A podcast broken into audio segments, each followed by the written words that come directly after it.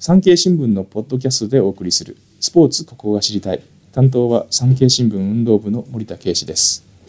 今回のテーマは2025年11月に東京での開催が決まったデフリンピックです。デフリンピックは聴覚に障害のあるアスリートの祭典です。夏と冬の大会があり夏は1924年にフランスで。冬は1949年にオーストリアで初めて開催されました。夏の大会は年5月にブラジルで開かれ日本からは選手95人を含む149人の選手団が参加しました。100年の節目となる3年後の東京大会で25回目を迎えるということです。今回は2025年東京デフリンピックについて全日本ローア連盟本部事務所長の倉野直樹さんをお迎えしてお話を伺います。倉野さんは連盟のデフリンピック準備室で室長補佐も兼務なさっています。今回は手話通訳の方にご同席をお願いしました。倉野さんのお答えはすべて手話通訳の方に音声にしていただきます。倉野さんよろしくお願いします。よろしくお願いいたします。障害のある方々のスポーツイベントとしてはパラリンピックが知られていますよね。障害者のスポーツの祭典とも言われていますがデフリンピックはパラリンピックとどう異なるのか大会の特色について教えていただけますでしょうか？はいデフリンピックとパラリンピックの違いについては大きく3つあると思います。1つ目が参加資格です。デフリンピックに参加するにはまず、えー、補聴器人工内耳を取り外した状態で聴力のレベルが55デシベル以上であるということが条件になっています。つまり聞こえない人のオリンピックとも言えるものになります。ですから例えばオリンピックはドーピングテストがありますけれどもデフリンピックの場合はドーピングテストプラス聴力検査というのもあるんですね。ですからドーピングチェックをクリアしたとしても聴力検査に引っかかってしまって失格になるというようなケースも見受けられます。なるほど。2つ目なんですけれどもその競技をするために補聴器や人工内耳を外した状態で試合に臨むというのが条件になっています。それはなぜかと申しますと、選手皆が平等な状態で聞こえない立場として競技に臨むということが求められているからです。ここがパラリンピックやまたパラスポーツとのま違いだと思っています。また、パラ競技の場合ですと、一般の競技と違って独自のルールが定められている競技もたくさんあると思うんですけれども、デフリンピックまたはデフの競技の場合は、えいわゆる聞こえる人のスポーツとほぼ同じルールを準用しているということがほとんどです。ですが、例えば水泳だったり陸上だったりという、まあ、スピードを争う競技、記録を争う競技につきましては、スターターの音が聞こえない。その音というのは重要な要素になるんですけれども、それが聞こえない選手の場合ですと、スタートの音が聞こえないので、それの代わりに、光でスタートの合図を教えるスタートランプという器具を使って競技を行います。また、空手とかテコンドーといった武道の試合ですね。非常にあの試合に集中されている場合は、審判の合図、そういったものが選手に伝え、選手に伝える方法として、ライトですね。四隅にライトを当ててやったりとか、またはフラッグを上げるというような様々な工夫が行われています。なるほど。そういった競技ルールですね、えー、聞こえる人のスポーツと同じ、そういったところを大事にしながら、視覚的な情報の保障も行う。そして選手に伝えるというのがデフリンピックの特色だと考えています。3点目はですね、デフリンピックの公用語と申しますか、え、そういったものに国際手話というものが使われています。手話というのは、例えば日本語、英語、フランス語といったように、それぞれの国で手話も全く違うものになります。それがデフリンピックという、まあ、世界各国の選手、スタッフが集まる場で、選手や審判とのやり取り、コミュニケーションをどのようにするかということで、まあ、公用語といった形で定められているのが国際手話というものになります。また、各国の選手同士ですね、の交流にも国際手話が使われているということになります。まあ、それは非常に、まあ、デフリンピックの特色でもあると思います。そういった意味ではオリンピック・パラリンピックでも選手との選手の国を超えた交流というのが大事にされますけれどもデフリンピックもその精神を踏襲していらっしゃるということですか？はいおっしゃる通りですねちなみにあの大会で行われる競技数とかあるいは大会の日程というのはもう決まってるんでしょうか？はいそうですね。まだ正式決定というわけではないんですけれども私どもが想定をしている競技数というのは21競技となります、はい、そして大会の開催日程なんですけれども2025年の11月15日から11月26日までの11 12日間を想定をしております、はい、結構な長丁場ですね。そうですね。はい東京大会の開催が決まったのは9月にウィーンで開かれた国際ろう者スポーツ委員会の総会だったと伺っています。招致活動はいつ頃から行われていたんでしょうか。それから東京にデフリンピックを呼ぼうという機運が高まった背景には何があったんでしょうか。はい、デフリンピックが100年近い歴史があるというふうなお話をしましたけれども、えまだ日本で開催をされたことがないということで、以前からですね、聞こえないデフのアスリートたちが日本で開催をしてほしいという声が上がっていたんですね。ですが、まあ、大きなま転換点となったところがありまして、それが東京2020のえーと、オリパラリンピックオリンピック大会が招致が決定した時に、まあ、非常にメディアで報道されたということがきっかけになります、はい、あのおもてなしというような招致活動ですね、えー、それが何回も繰り返しメディアで放送されたということですそれを見た日本の聞こえない選手たちまた子どもたちからじゃあデフリンピックも日本で開催をしてほしいというような要望が非常に多く寄せられてまいりました。それを受けて私たちも本格的に検討しなければならないということで、まあ、様々な大会の状況も視察を調査をしながらそして2018年大阪で開催されました全国ロア社大会という私たち全国の仲間が1年に1回集まる大きな大会があるんですけれどもそこでデフリンピック日本で開催を求める特別決議というものが提案をされまして大会で採択をされました。その後私たちとしても、まあ、皆様の声をに応えるために、まあ、本格的に取り組むということでデフリンピック準備室というものを開設して以降ですねさまざまな招致活動に取り組んできたということになります。東京オリンピック・パラリンピックではですね大会のレガシーとして例えばあの多様性と調和という理念もありました。レガシーの継承とか発展そういったものをデフリンピックでも踏襲しようと。そういうことなんでしょうか？はいそうですね、えー、2025年のデフリンピック大会の意義と申しますか基本的な考え方としては2020の東京オリンピック・パラリンピックのレガシーを受け継いで発展をさせるということが考えとして持っています。まあ、まず1つ目がですね2020の東京大会は全国各地に、まあ、心のバリアフリーとか建物のバリアフリー交通バリアフリーといったものが進みましたこれは多様性と調和という理念とも結びつくと思うんですけれどもその流れをのムーブメントをぜひ2025のデフリンピック大会で発展をさせたいと考えております。共生社会の実現に向けてさらにそれを前進させたいということになります。2点目がですね競技施設についてです。競技施設だと1964年の1回目の東京オリパラや2回目の2020の大会の際に、まあ、新しく競技施設をたくさん作っていましてそれがまだ残っています、はい、それをぜひ活用して大会を運営したいと思っております。そして3点目が2020オリパラ大会で積み重ねたノウハウ、またボランティアの皆様の経験、その皆様の、えー、お力を2025のデフリンピック大会で活かして皆様に応援をしていただきながら、えー、大会を成功させたいというふうに思っております。まさしくレガシーの活用という形になりますよね。そうですね。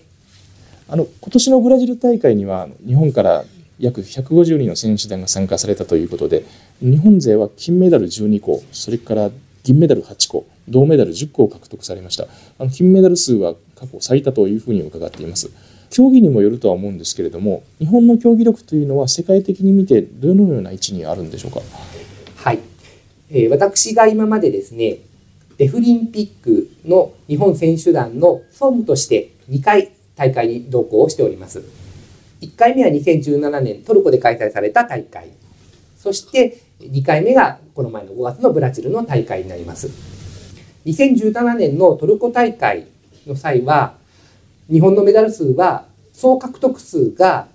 え世界全体の第6位だったんですね。今回のブラジル大会では、え全体のメダル獲得数が4位に上がったということになります。また、獲得総数も日本の中では、え過去最高の獲得数となりました。そういった意味で競技力というのは世界と比べても引けを取らないレベルも上がってきていると思っています。はい、あの日本勢の活躍が目を引くデフリンピックなんですけれども、日本での過去の調査では例えばパラリンピックに比べてデフリンピックの認知度はあまり高くなかったというふうに伺っていますこの背景には何があるんでしょうか？そうですね考えられる背景としては2つあると思います1点目がですねやはり今まで日本でデフリンピックを開催したことがなかったということがまず第一ですが、まあ、ヨーロッパの場合ですと、例えば、まあ、1回目はフランスで開催されたという話もありましたけれども、それ以降何度もですね、ヨーロッパで各地でデフリンピックの大会が開催をされています。ヨーロッパでのそのデフリンピックの認知度というのは、まあ、パラリンピックの認知度と引けを取らないぐらい高いんですね。うん、ですので、まあ、日本でデフリンピックを開催したことがないということが、まあ、背景の大きな一つにあると思います。そして2点目はですねやはりコミュニケーションの問題があるかなと思っています、はい、今あの皆さんお聞きいただいている通り倉野がや表出している手話を手話通訳のが読み取って声に出して皆さんにお伝えしているという状況になりますですが、えー、日常的に手話通訳が私の隣にいてくださるというわけではありません。デフリンピック等のさまざ、まな PR アピールをしようと思っても以前は例えばソーシャルネットワークサービス SNS とかインターネットもまだ普及をしていなかった頃はですね、はい、発信力が非常に弱かったんですね。ですが、まあ、最近で SNS のが非常に普及をしてきたりインターネットも普及もしてですね少しですけれどもそのデフリンピックの知名度は上がりつつあるのかなというふうに感じています。はい、また、まあ、コミュニケーションの壁というのはやはりまだ大きく残っているということになりますね。あの手話をお使いになる方それから唇の動きをお読みになる方聴覚の障害を持たれた方もいろいろお話しする手段というのはタイプが異なると思うんですけれども選手の皆さんはいかがなんでしょうか？そうですね選手の中でもコミュニケーションというのは様々でして聞こえない選手でも、まあ、手話を使ってコミュニケーションする方もいますし、まあ、手話のできない選手もいます。えー、そもそもですね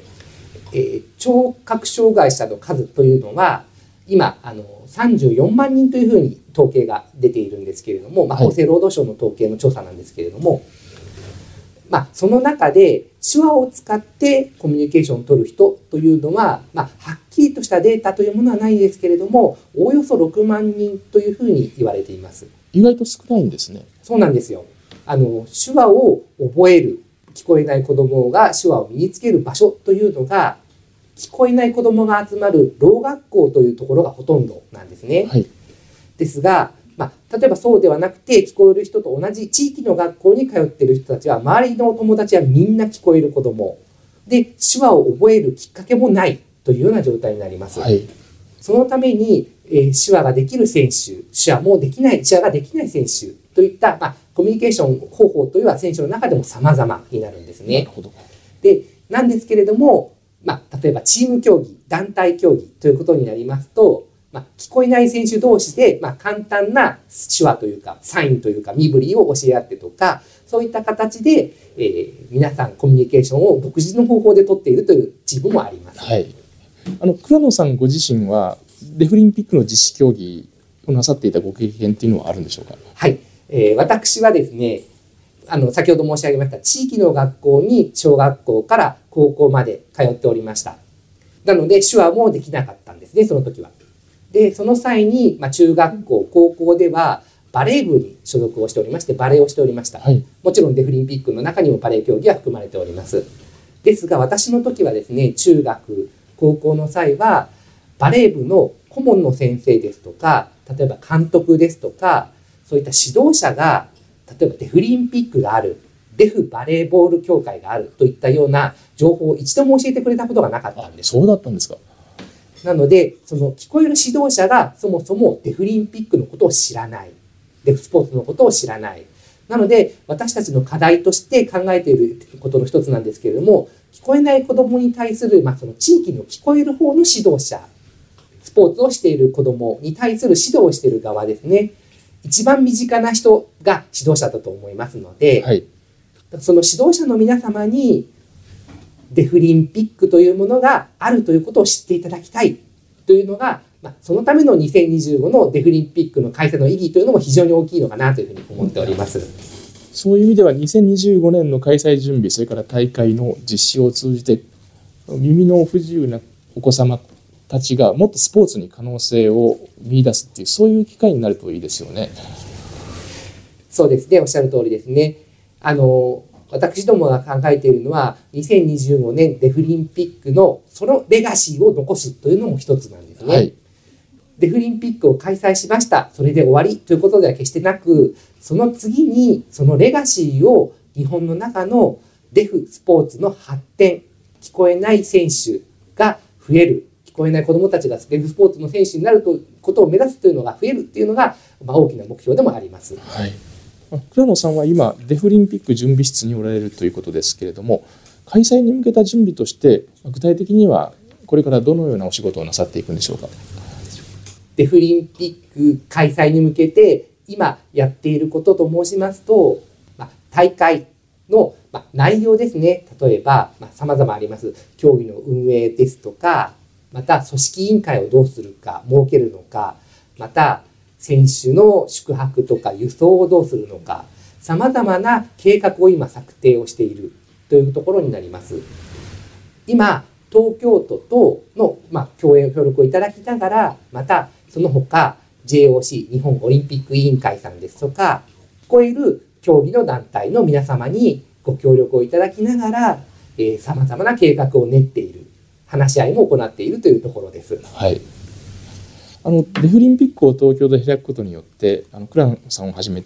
開催準備に携わる皆さんはですね、この日本の社会をどういうふうに変えていきたいというふうに願っていらっしゃるんでしょうか？そうですね。一番の、まあ、願いと申しますか、一番の思いは、共生社会の実現に向けて、さらなる一歩を踏み出す、それを皆さんに見せるという大会にしたいというのが一番の思いになります。はいそれは、デフリンピックですとか、あとは、その、もう一つ、まあ、珍しいものがありまして、国際的なスポーツ大会というのは、ステージがあるんですね。一つ目が、大会運営。二つ目が競技の運営。で、三つ目が地域ということになります。それぞれの三つのステージが、まあ、例えば大会運営だと、今、全日本ローア連盟が聞こえない当事者団体が主体となって動いておりますけれども、だからといって、私たちだけが何でもやれるというわけではありません。例えば東京都、聞こえる競技団体、さまざまな聞こえる人たちの、まあ、お力を借りる、いただくということ。そして大会運営を成功させなければならないということです。聞こえない人と聞こえる人が一緒になって大会運営に取り組むということが非常に大事なんですね。はい。一方、競技運営の方でも、例えば、まあ、審判員の皆様ですとか、21ある競技の中でも、たくさんのその審判員の数を要する大会になりますので、当然ですね、聞こえる競技団体の皆様のご協力もいただきながら、例えば審判員を派遣していただいたりとか、そういった協力をいただく。また、世界及び日本の、まあ、審判の資格を持っている聞こえない審判の人もたくさんいるんですね。その聞こえない審判員と聞こえる審判員を結びつけてえ大会運営をする。はい。一緒に大会運営をするということですね。それが聞こえる人との聞こえない人との、まあ、共生社会の取り組みです。また地域、第3のステージの地域の部分ですけれども、え2020東京オリパラはたくさんのボランティアが参加をしていただきました。ただ、ボランティアといっても、まあ、障害のない人が障害のある人を支えるというようなイメージがボランティアというかちょっと強いかもしれません。ですけれども、2025のデフリンピックでは聞こえない人当事者がボランティアをたくさんしていただけるもちろん聞こえる人もボランティアをしていただくその聞こえないボランティアと聞こえるボランティア一緒になって大会に取り組む大会を支援していただくこの3つのステージが合わさってそれぞれ全てのステージで聞こえる人と聞こえない人が一緒に取り組むというのは本当にその障害のある人とない人も一緒に、えー、取り組みをするという、まあ、何か大きなものを一つを作っていくということですね。それこそが共生社会の実現の一つと見せられるのかなというふうに思います。はい、それがぜひ皆さんに見ていただきたい考えていただきたい、まあ、日本でさらに、えー、日本をそれを書いていただいて日本を変えていきたいなというふうに思っております。はい、あの日本ではですねまあ、2020年の東京オリンピック・パラリンピックもそうなんですけれども19年にはラグビーのワールドカップも行われましたよね。そうですねもう本当に大きなスポーツのビッグイベントというか目白押しでこれからも続いていくと思うんですけれども、はい、今後あの倉野さんがその今お気になっている皆様にお伝えしたいことというのは何かありますでしょうか？そうですねデフリンピックといいますのは、まあ、聞こえない人または聞こえない選手だけの大会というふうに思ってほしくないというのがまず一のメッセージになります。え先ほどおっしゃっていただいたラグビーのワールドカップですとか2020東京オリパラ大会国民皆さんに関心を持っていただいて皆さんに応援していただいた大会となったと思うんですね。ですので2025のデフリンピックでもその流れを引き継いでいただいてぜひとも国民の皆様に全てに関心を持って皆様に応援をしていただいてそれをきっかけに自分の地域の社会にの変えるヒントにしていただきたいというのがあるんですね。2025の次はもしかしたら2030年札幌の冬季パラリンピックオリンピック・パラリンピックにもつながるのかもしれません。そうですねやはりその日本で、えー、国際スポーツ大会というのが、まあ、目白押しというふうにおっしゃっていただけました。それが続くような流れの一つにデフリンピックが、えー、あるので、ぜひとも、えー、自分のこととして応援をしていただければなというふうに思います。はい、わかりました。あのデフリンピックの開催はもう3年後です。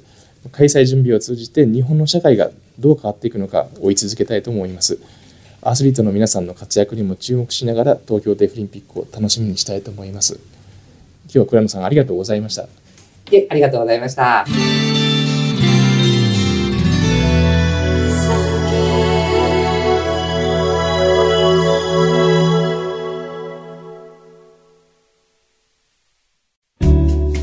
番組をフォローすると最新エピソードが自宅の Wi-Fi で自動ダウンロードされるので外出の際にはオフラインでも楽しめます。歩きながら、運転しながら、地下鉄でも大丈夫。ぜひフォローをお願いします。